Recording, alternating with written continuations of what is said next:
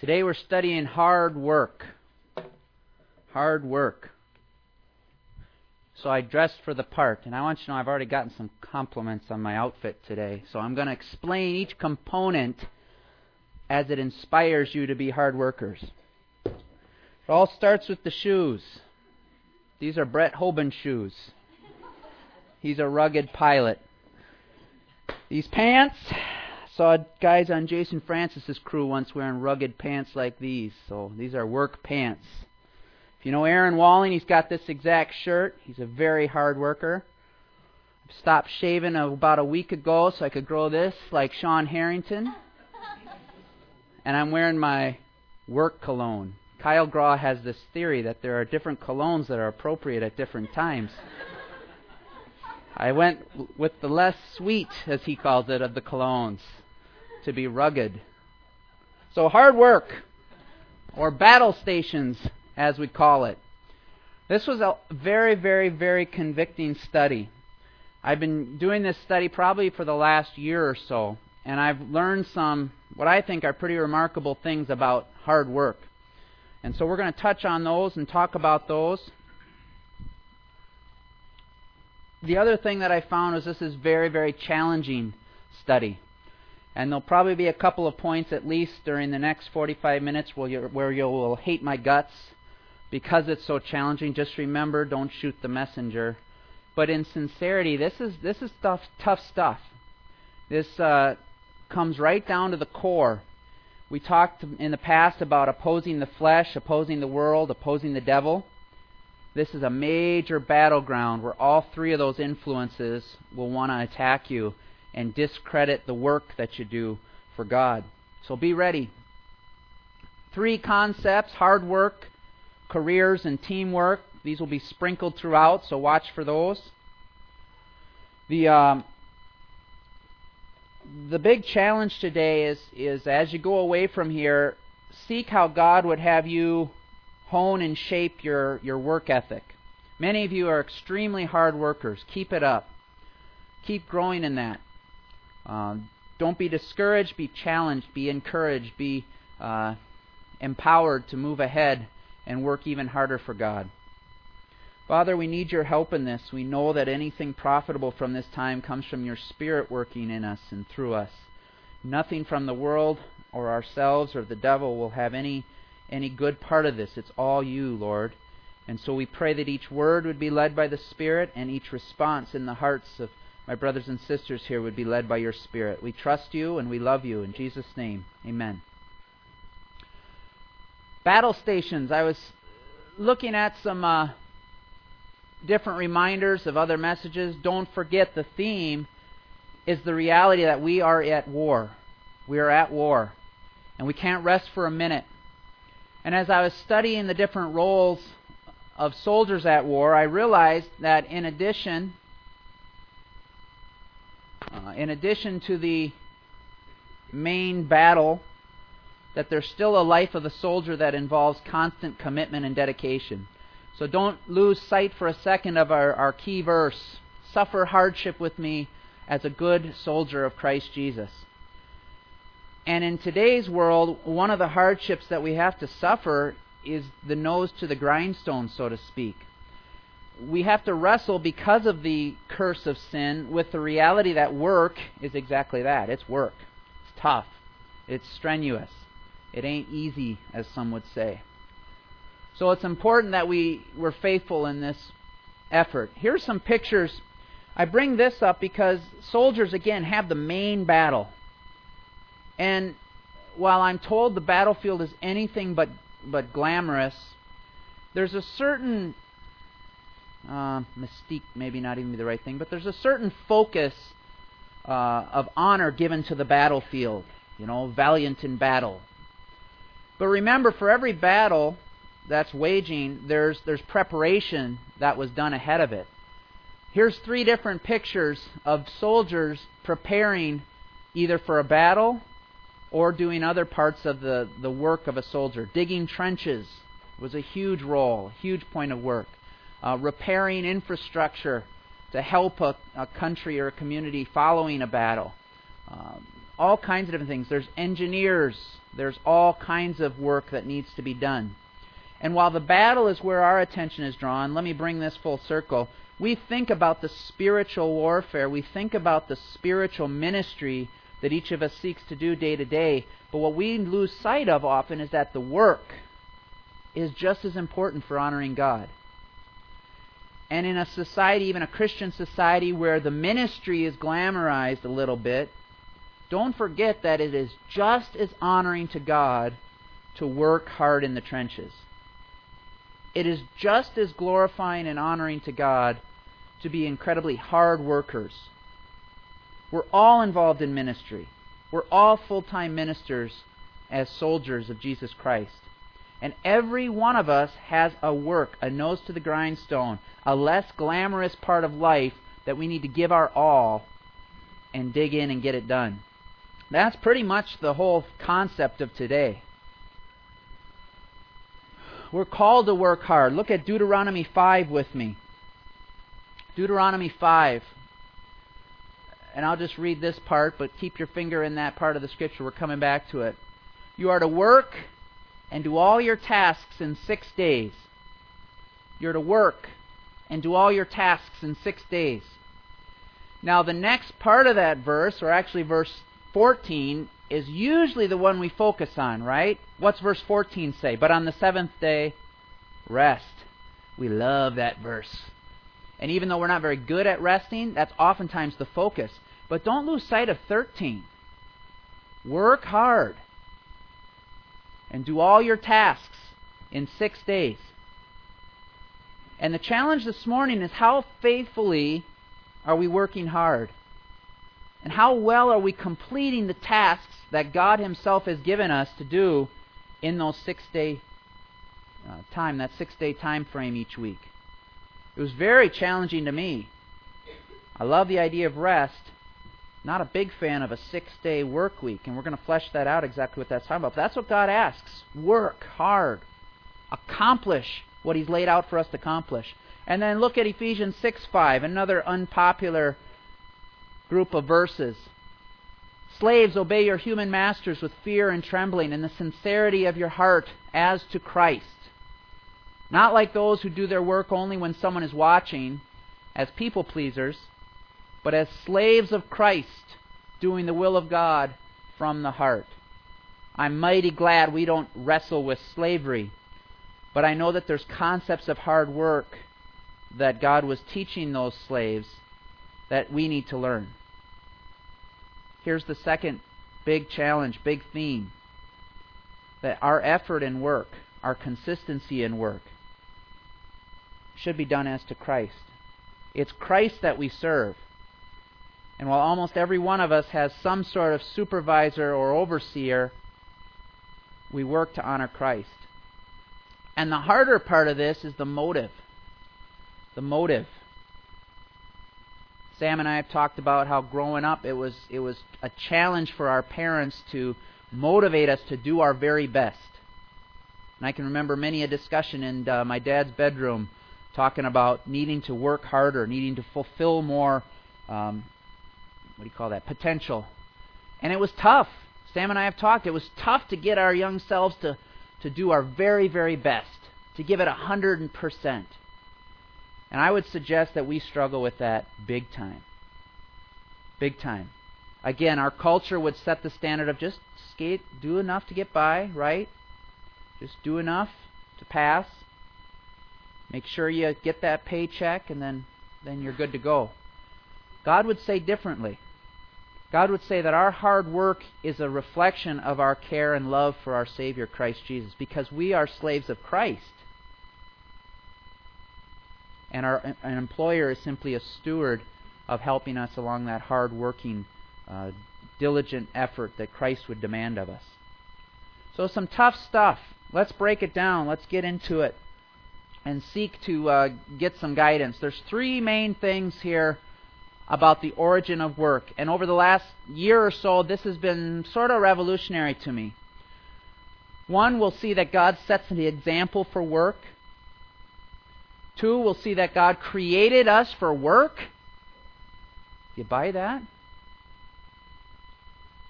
And three, marriage involves work at its very formation. Not just work in the marriage, we know that, but working together as a team. So these are the three different points for us to understand a very, very big concept that it probably wasn't until a year and a half ago that really clicked with me. Work is not evil. Work is not a result of sin. As hard as it is, I was thinking, oh man, I just I wish that the fall would have never happened so I didn't have to work. As I've studied, and we'll see, work was not from the fall. Work was from God Himself. Let's dig into it. Turn to Genesis 2 with me, please. It's a big day for me. Instead of my Princess Bible and the others, I'm going all digital. So be patient. Genesis 2, although I just beat you, I just want you to know. Everybody else there, ready to read? Genesis 2. God's example of work. Thus the heavens and the earth and all the host of them were finished. And on the seventh day God ended his work which he had done, and he rested on the seventh day from all his work which he had done. Then God blessed the seventh day and sanctified it, because in it he rested from all his work which God had created and made. How many days did God work in the creation of the universe? That was weak. How many? Six days he worked. And on the seventh, he chose to rest. Can you imagine the God of the universe? Unlimited power. Did he need to rest? Not a bit. You're right. Not a bit. Why did he rest? He was A, showing that in part of his nature, part of who he is, is a worker. But for us, he set an example that work is completely appropriate for six good, hard days. But in our frailty, he understands that we do need a day of rest. But don't miss the significance. Who ordained work? God Himself. And if you want to be like God, which we're made in the image of God, aren't we? That involves hard work. A soldier of Jesus Christ should be characterized by many other things, characterized by hard work, diligence, faithfulness, consistency. Very eye opening to me that work was not because of the sin. Work was because it is God's nature to work, and He wants His creatures to follow Him in that work. Look at verse 4. You were created to work. Now, the bigger picture we know is you were created to glorify God, right? But look at verse 4 in Genesis 2. This is the history of the heavens and the earth when they were created in the day that the Lord God made the earth and the heavens. Before any plant of the field was in the earth, and before any herb of the field had grown, for the Lord God had not caused it to rain on the earth, and there was no man to till the ground. But a mist went up from the earth, and watered the whole face of the ground. And the Lord God formed man of the dust of the ground, and breathed into his nostrils the breath of life, and man became a living being. The Lord God planted a garden eastward in Eden, and there he put the man whom he had formed. And out of the ground the Lord God made every tree grow that is pleasant to the sight and good for food. The tree of life was also in the midst of the garden, and the tree of the knowledge of good and evil. Now a river went out of Eden to water the garden, and from there it parted and became four river heads. Look at verse 12. And the gold of the land is good. Verse 13. The name of the second river, verse 14. I'm skipping the river part if you haven't noticed that. 15. Then the Lord God took the man and put him in the Garden of Eden to tend it and to keep it. Why was man formed? To work to work for God. And Adam's first role was to tend the garden and to keep it. This is powerful. This is significant. And maybe you've known this for years and years. But I have been so focused on the, the battlefield part of it, the glamorous part of it, the ministry, that I didn't fully understand that the work was, in fact, the first role that God gave man to accomplish. And it's shaped my perspective and helped my perspective to go to work each day understanding that this is not a necessary evil, this is not the byproduct of a life seeking to honor God. This is God's intention for those made in His image. When you go to work, that is your opportunity to fulfill God's design for you. Work is not this necessary evil to put bacon on the table. Work is a part of a fulfillment of you glorifying Almighty God. This was helpful in my perspective. And I hope that it'll shape your perspective too, because going forward, we need to realize then, if God created us for work, think about how much our ability to glorify Him depends on our work. If you want to look for a way to please God, if you want to look for a starting point to please God, start by being a hard worker. As I'll flesh out later, I'm not saying give yourself to the job 24 7. God is the God of balance, and He's designed a priority and a balance. And there's hard work in marriage, and there's hard work in parenting, and there's hard work in this church family supporting each other. But there's hard work at the office too. And all of them need to be done for God's glory. So man was created to work. Marriage was created to mirror God's relationship, but a big part of marriage was to better equip us to work. Take a look at Genesis 2:18. The Lord God said, "It's not good that man should be alone." Kyle quotes this verse to me all the time. It's not good for man should be alone. I'll make him a helper comparable to him. I'll make him a helper comparable to him. Out of the ground the Lord God formed every beast of the field and every bird of the air, and brought them to Adam to see what he would call them. And whatever Adam called each living creature, that was its name. So Adam gave names to all cattle, to the birds of the air, and to every beast of the field. But for Adam there was not found a helper comparable to him. And the Lord God caused a deep sleep to fall on Adam, and he slept, and he took one of his ribs and closed up the flesh in its place. Then the rib which the Lord God had taken from man, he made into woman, and he brought her to the man. And Adam said, This is now bone of my bones and flesh of my flesh. She shall be called woman, because she was taken out of man. Therefore a man shall leave his father and mother, and be joined to his wife, and they shall become one flesh. And they were both naked, the man and his wife, and were not ashamed. Verse 24 A man shall leave his father and mother, be joined to his wife. Be joined to his wife. For what purpose? Well, for several purposes, but among them, a more effective work team. A more effective work team. Go back a few verses. Adam had a tall role, a, a steep expectation from God. He was to tend the garden, he was to have dominion over every beast of the earth. That was a big, big job. Couldn't do it alone.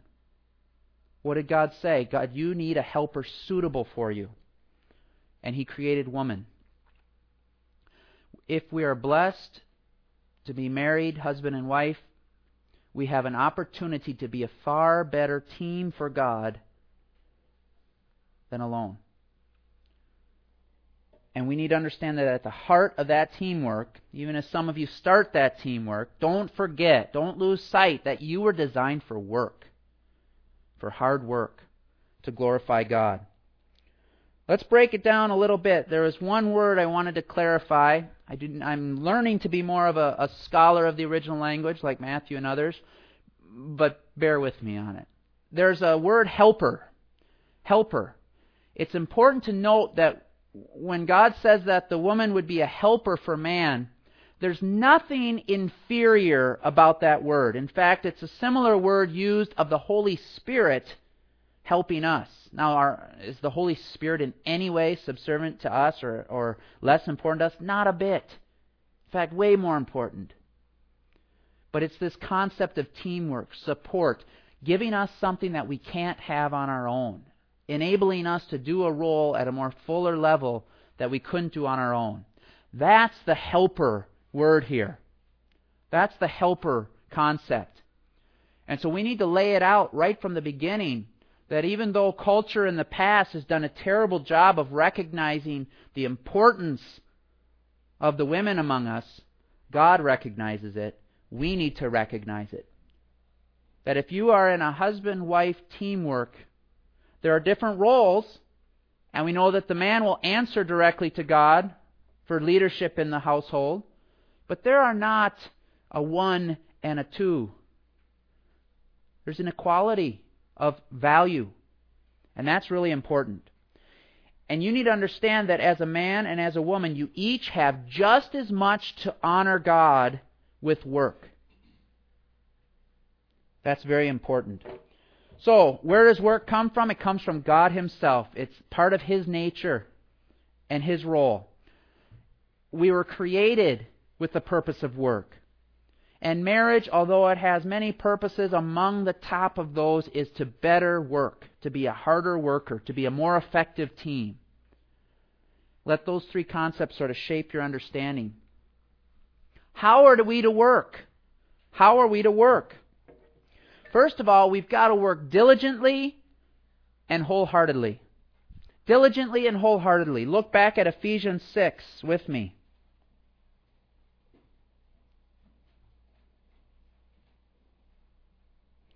Don't lose sight of this because every single day that you uh, rise to work, whether that be at the office, whether that be at home, whether that be out in the field, work has to be done diligently and wholeheartedly. Verse 5 again.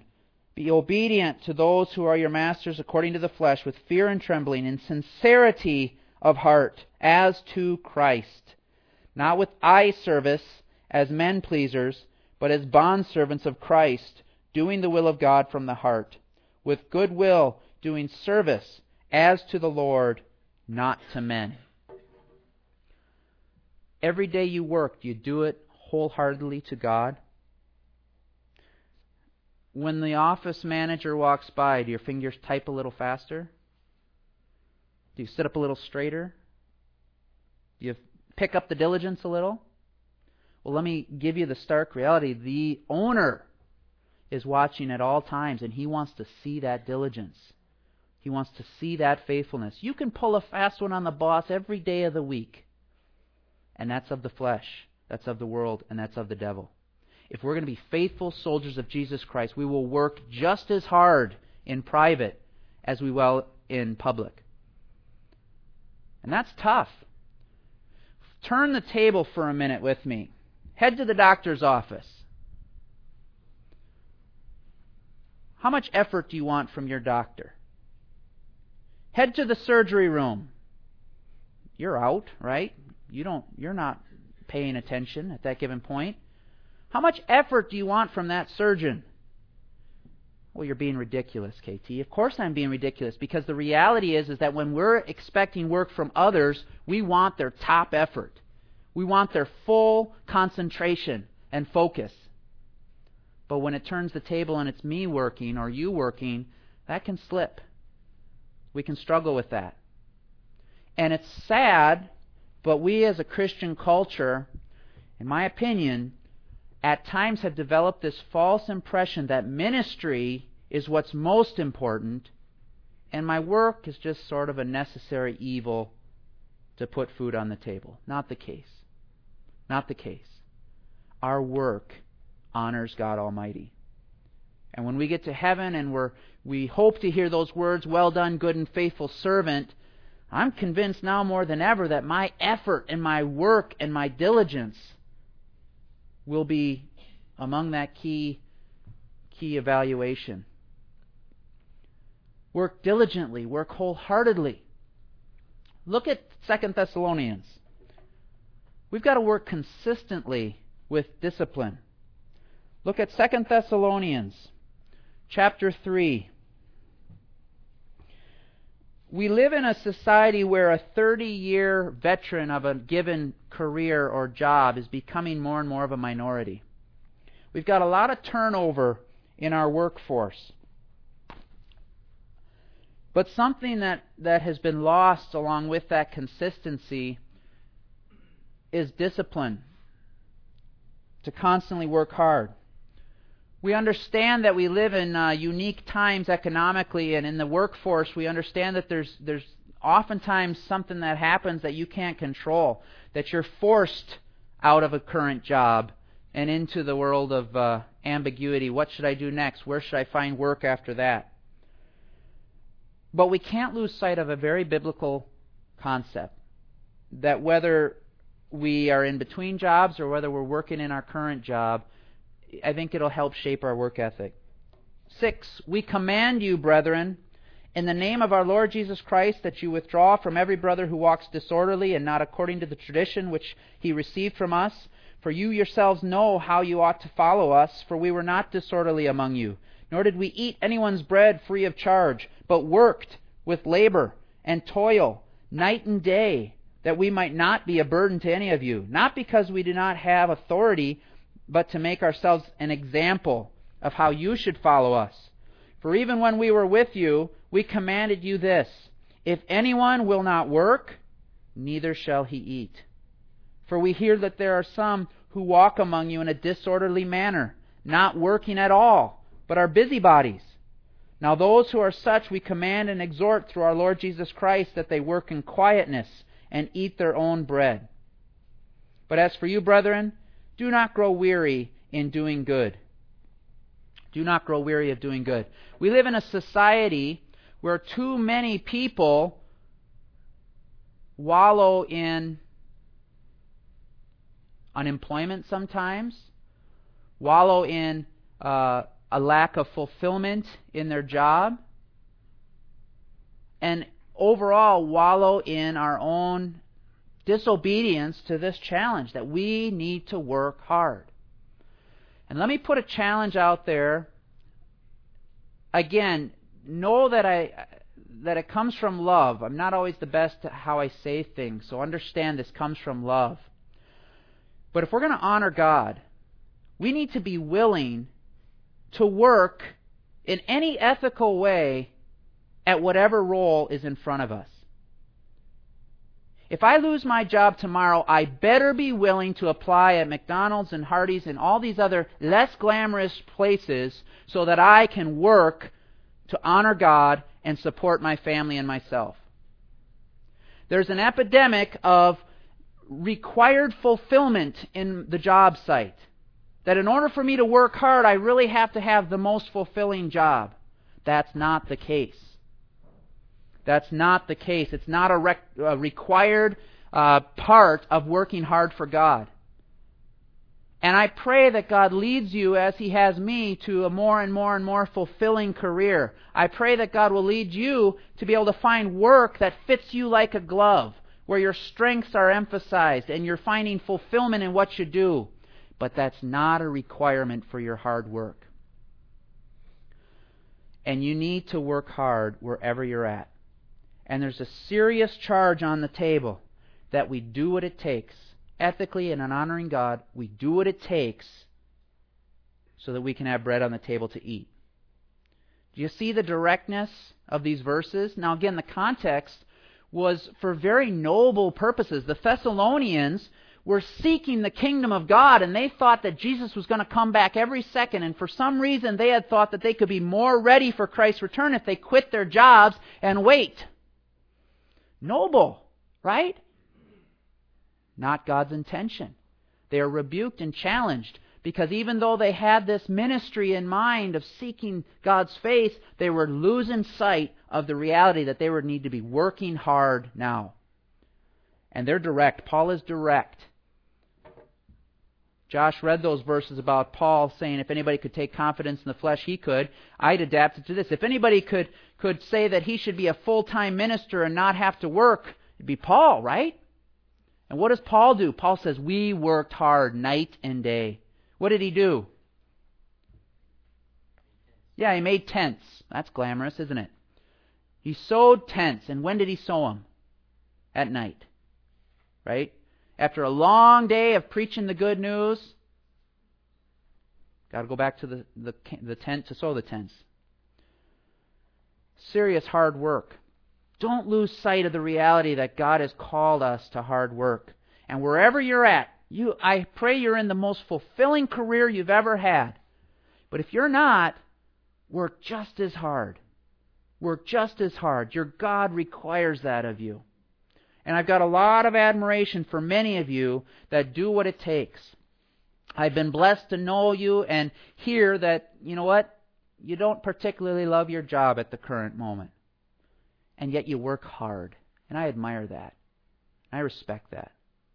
Keep it up. Keep it up. God will be pleased with that. That was the easy part of this one. The hard part is the reality that your work does not stop at 5 p.m. That this diligent, hard work that God calls you to goes way beyond the office. It goes into your homes.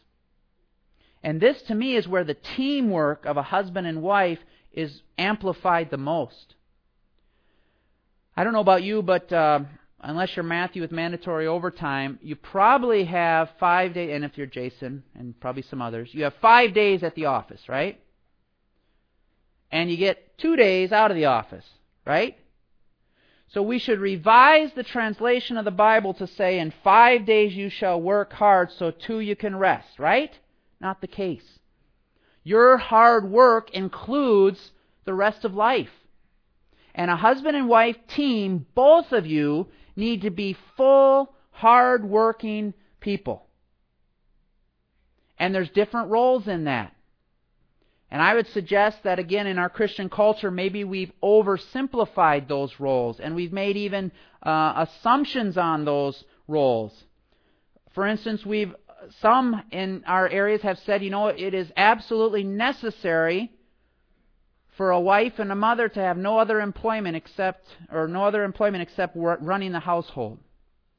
And some have actually persecuted women who are working hard because of that. Let me tell you, that is not of God.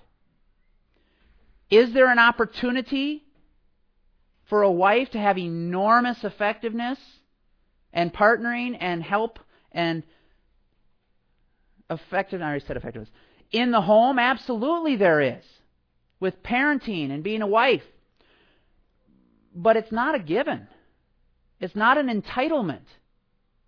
Likewise, men, if I put in a good, hard work week at the office, I am not entitled to go home and sit on my keister for the rest of the week.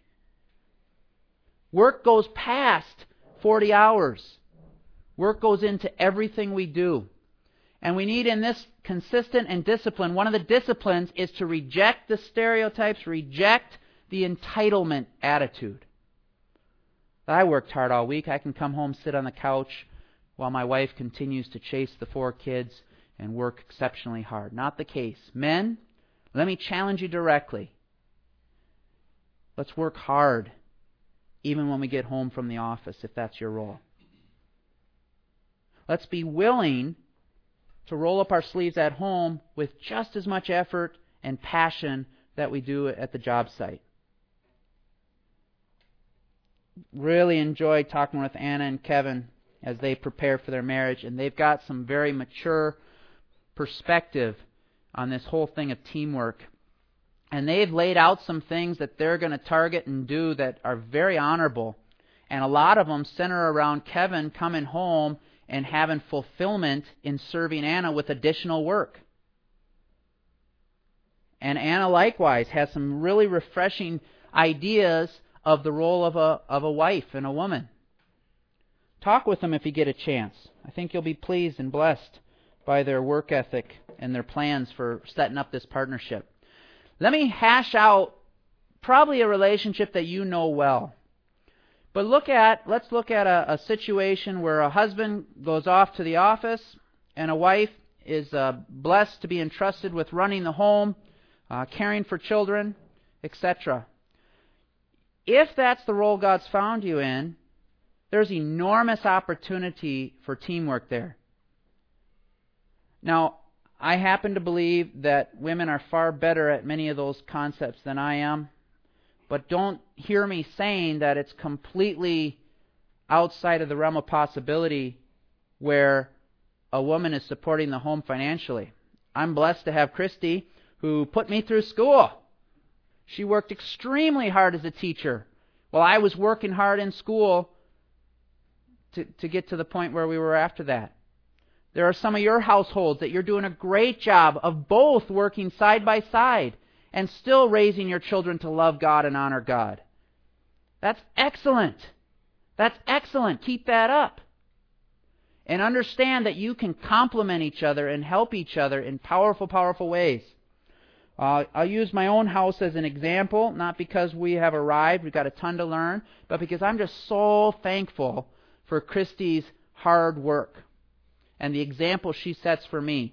I'm very blessed to work with people on their retirement planning and insurance, but oftentimes it requires me to start work with them at around 2, 2.30 and go till about 9 o'clock at night.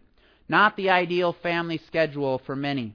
So Christy has been willing to come alongside and she, we've adapted our whole schedule so that we can fulfill where God, we believe God has us um, in, in um, my work and in her work. And she's an incredibly hard worker. And she'll get up in the morning, we'll get up in the morning, and we'll spend the morning together as a family, trying to work hard. She reminds me to work hard at home too a lot, which I appreciate. And then I go off to work, and then the madness starts. Because I wouldn't see the kids if I left the they left the house at 7:30 and I'd get home at 9:30 when they're already in bed. She's been willing to actually teach our kids in the home so that we can spend some family time together, and it's been great. It's been great, but it's hard work. And she balances the laundry, and she balances uh, caring for the house and caring for the kids, and supporting my crazy schedule when we it all shifts the next week and we're doing something different at different times. But the reality is is that work that she does is just as important in many ways more important than the work I'm doing. And don't lose sight of that. So men, don't forget that when your 40 hours ends or whatever it would be, You've got great opportunity at home to continue the hard work. And we've got to get better at this. We've got to get better at this. If you study the fall, and I'd encourage you to look at the fall and the curse of man and the curse of woman, one of the outcomes of the fall, I'm convinced, for men was laziness. And many of you are not lazy. But I can tell you firsthand that laziness is a temptation for me and for many other men I know. Don't let it be so in this church family. We are not entitled to leisure. We are soldiers of Jesus Christ in the middle of battle, and that hard work has to characterize how we live as men and lead our families. Ladies, you have an enormous blessing, whether you're working outside the home or in the home, to work extremely hard. And some of you ladies are the hardest workers I know, and I appreciate that. You have a unique situation in many times. If you're a man who's who's helping in the home while your wife is at work, or if you're a woman who's working in the home while your husband's at work, the harder of those two is oftentimes the less structured work environment. And while I have employees that rely on my structure, while I have overseers that check up on my structure, those of you in the home oftentimes you are the setter of structure. And there's few, if any, looking over your shoulder to make sure that you're being diligent in your work. So let me challenge you, and then dodge the rocks, but let me challenge you that you have to be efficient, diligent, and disciplined workers in the home as well. That household will fall apart without you. You are, in many ways, an anchor of the Lord's work through that family. And I would challenge you that you have to be structured and disciplined and faithful in how you go about your work. And while your husband or your wife, depending if your wife's coming home after a long day to support you or your husband's coming, they've got to pitch in. But you understand that you are pivotal to the household honoring God as a team. And there's too many examples of where that lack of, a, of a, uh, organized accountability results in a lack of effectiveness and efficiency. Don't let that be your household. Don't let that be your household. Understand that just like when a guy, when someone goes to the office and they do menial tasks that seem to not have any meaning in the big picture, When you, in the home, do these straightforward tasks that don't appear to have this enormous meaning, those are opportunities to glorify Almighty God. Did you notice what Adam's one of his first jobs was to do? God brought the animals. What was he supposed to do? Name them, right? How many animals were there to name? I understand that he got to be creative and all the rest, but that had to get old. How many thousands of names did he have to dish out? Work is not always glamorous. Work is not always, even before the fall, was not always, you know, the ultimate. There was a disciplined routine that came with it. And men, let me challenge you to be routined and disciplined. Women, let me challenge you to be routined and disciplined. So vital if we're going to honor God with our hard work. Finally, work according to roles. I think we've talked on that, but 1 Timothy 5 8 talks a lot about that. Look there with me, real quick.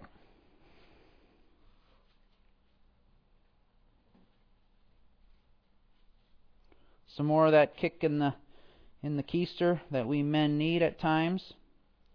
If any believing man, I'm sorry, where am I? Verse 18, no, verse 8, 5, 8. But if anyone does not provide for his own, and especially for those of his household, he is denied the faith and is worse than an unbeliever, or infidel, as some say. This is the meaning from the challenge that I was given. This is the authority. That if your role is the provider, don't shirk that responsibility for one minute. Titus 2:5 gives another challenge.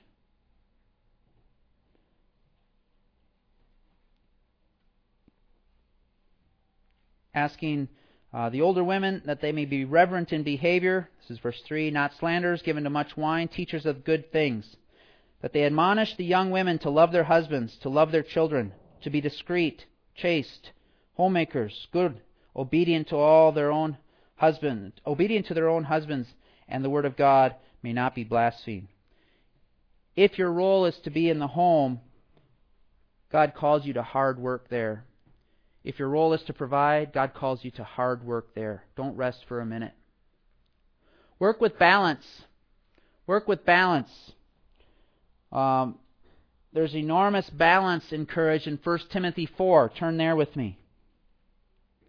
Remember how I was saying that the ministry uh, needs to be balanced with hard work? Don't lose sight of the ministry. And Timothy, who took his lead from Paul, was challenged in verse 11 These things command and teach. Let no one despise your youth, but be an example to the believers in word, in conduct, in love, in spirit, in faith, in purity. Don't neglect the role of this church family. You've got a spiritual gift, a reasonable act of service, and understand that hard work is balanced within that. That there's a place at the office to work hard, there's a place in the church to work hard.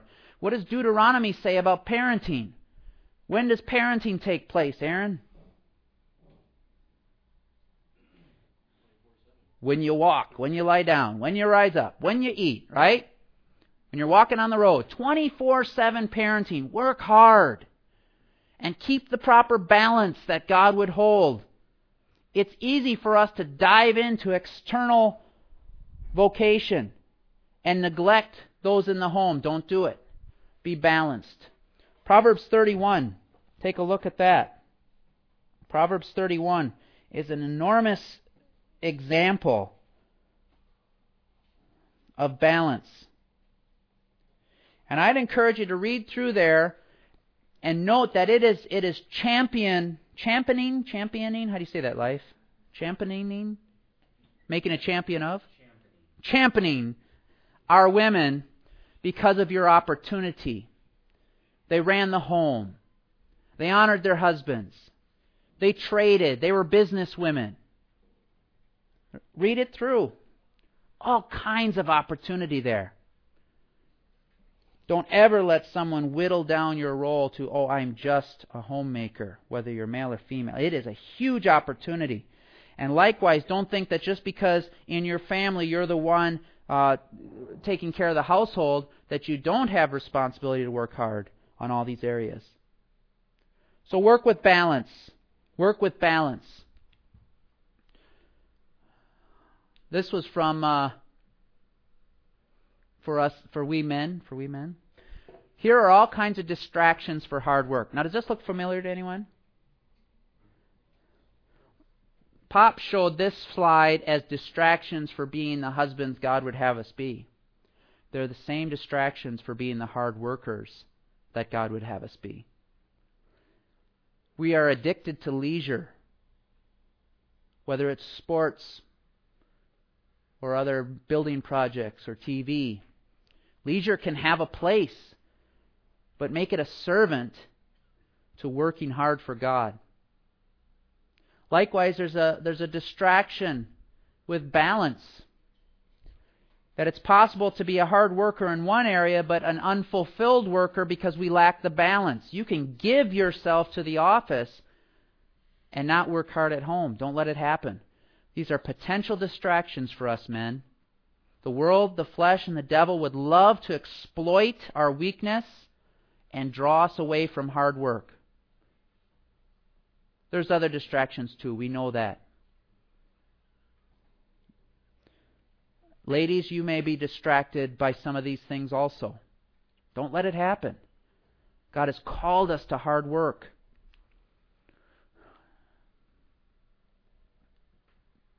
The uh, next one lists some other distractions. I won't characterize men or women because I think these are possible for all of us. But wherever you're at, don't let these things distract you from hard work. Technology is wonderful. But you can waste a lot of time on Facebook, my friends. Is that honoring to God? Shopping is, is great. Can I say that? It's purposeful, it's needed. But again, we can get distracted. TV can be entertaining and has a purpose, I suppose, but we've got to be so careful that it's not a distraction fulfilling God's work. Texting and cell phones are tremendous help, but don't let them distract from God's work. I know that in my life, too many times, these two slides of distraction get in the way of fulfilling God's calling. Don't let it be the case in yours. Analyze your household, analyze your effort, and really shape and hone your lives, whether you're single or as a married couple, to honor God and to, to fulfill uh, the calling that He has for you to be a hard, hard worker. Thankfully, He promises to help and ultimately, we can take enormous courage, strength, encouragement with the reality that whatever you do, whether eating or drinking, do all to the glory of God. Whether you eat or drink or whatever you do, do all, do everything for the glory of God. You have the rare opportunity to choose to honor God. I was blessed to be at a Louis Giglio and Chris Tomlin concert and he made the point that the stars and animals and everyone, they honor God. Why? Because they're designed to do it. You're the only being that has a choice of how much effort you're going to put in. And the opportunity is that if we buckle down and with everything that we have seek to honor God, as a soldier, when you get in front of the commanding officer, you will hear, Well done, good and faithful servant. It's a huge opportunity. Father, we trust you and we need your help on this. We thank you so much that work is not a, a necessary evil. We're thankful that we don't have to engage in work because of sin. Work is from you, God. Work is an opportunity to glorify you. I wonder if you're even more glorified when people aren't watching and we're working hard, Lord. We've got a chance, whether people are looking over the shoulder or not, to just do our very, very best Father, we thank you for the examples that so many of us have had of looking at this. We can look in our church family. We can see hard, hard workers, men and women both. And we seek to learn from them. We seek to learn from your word. Lord, don't let this uh, fall and stop.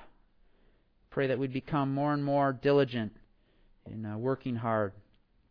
Pray in Jesus' name. Amen. One uh, last thought for you to take as we uh, have uh, announcements. I challenge you this week.